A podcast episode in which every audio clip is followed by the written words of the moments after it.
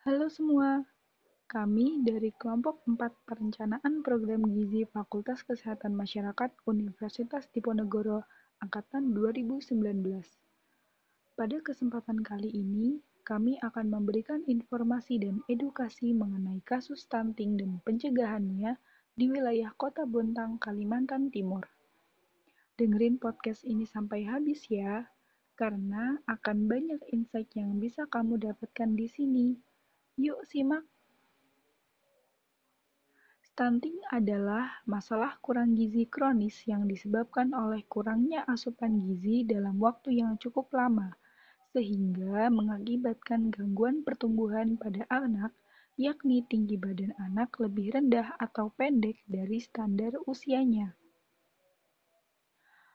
Kondisi tubuh anak yang pendek sering kali dikatakan sebagai faktor keturunan atau genetik dari kedua orang tuanya, sehingga masyarakat banyak yang hanya menerima tanpa berbuat apa-apa untuk mencegahnya.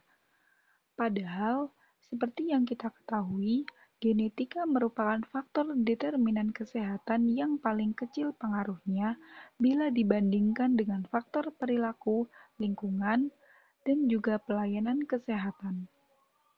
Kasus stunting di Kota Bontang bisa dibilang cukup banyak diderita oleh anak-anak di wilayah Kota Bontang. Kasusnya mencapai angka 19,53 persen pada tahun 2021. Penyebab utama tingginya kasus stunting di wilayah Kota Bontang adalah karena faktor sosial dan keadaan ekonomi keluarga serta pola asuh pada anak. Cara pencegahan dan penanggulangan kasus stunting bisa dilakukan dengan menggunakan dari pedoman Kemenkes sebagai berikut. Langkah pencegahan yang pertama yaitu memenuhi kebutuhan gizi sejak hamil. Tindakan yang relatif ampuh dilakukan untuk mencegah stunting pada anak adalah selalu memenuhi gizi sejak masa kehamilan. Lembaga Kesehatan Millennium Challenge Account Indonesia menyarankan agar ibu yang sedang mengandung selalu mengonsumsi makanan sehat dan bergizi maupun suplemen atas anjuran dokter. Selain itu, perempuan yang sedang menjalani proses kehamilan juga sebaiknya rutin memeriksakan kesehatannya ke dokter atau bidan. Yang kedua yaitu memberi ASI eksklusif sampai bayi berusia 6 bulan. Ahli nutrisi dari Universitas Hohenheim, Jerman menyatakan bahwa ASI ternyata berpotensi tinggi mengurangi peluang stunting pada anak berkat kandungan gizi, mikro dan makro yang ada di dalamnya. Oleh karena itu, ibu disarankan untuk tetap memberikan ASI eksklusif selama 6 bulan kepada buah hatinya. Protein whey dan kolostrum yang terdapat pada susu ibu pun dinilai mampu meningkatkan sistem kekebalan tubuh bayi yang terbilang rentan. Pencegahan yang ketiga yaitu mendampingi ASI eksklusif dengan MPASI sehat. Ketika bayi menginjak usia 6 bulan ke atas, maka ibu sudah bisa memberikan makanan pendamping atau MPASI. Dalam hal ini, dipastikan makanan-makanan yang dipilih bisa memenuhi gizi mikro dan makro yang sebelumnya selalu berasal dari ASI untuk mencegah stunting. WHO pun merekomendasikan fortifikasi atau penambahan nutrisi ke dalam makanan. Di sisi lain, sebaiknya ibu berhati-hati saat akan menentukan produk makanan tersebut. Konsultasikan dahulu dengan dokter. Pencegahan yang keempat yaitu dengan terus memantau tumbuh kembang anak. Orang tua perlu terus memantau tumbuh kembang anak mereka, terutama dari tinggi dan berat badan anak. Bawa si kecil secara berkala ke posyandu maupun klinik khusus anak. Dengan begitu akan lebih mudah bagi ibu untuk mengetahui gejala awal gangguan dan penanganannya. Pencegahan yang kelima yaitu selalu menjaga kebersihan lingkungan. Seperti yang diketahui, anak-anak sangat rentan akan serangan penyakit, terutama kalau lingkungan sekitar mereka kotor. Faktor ini pula yang secara tak langsung meningkatkan peluang stunting.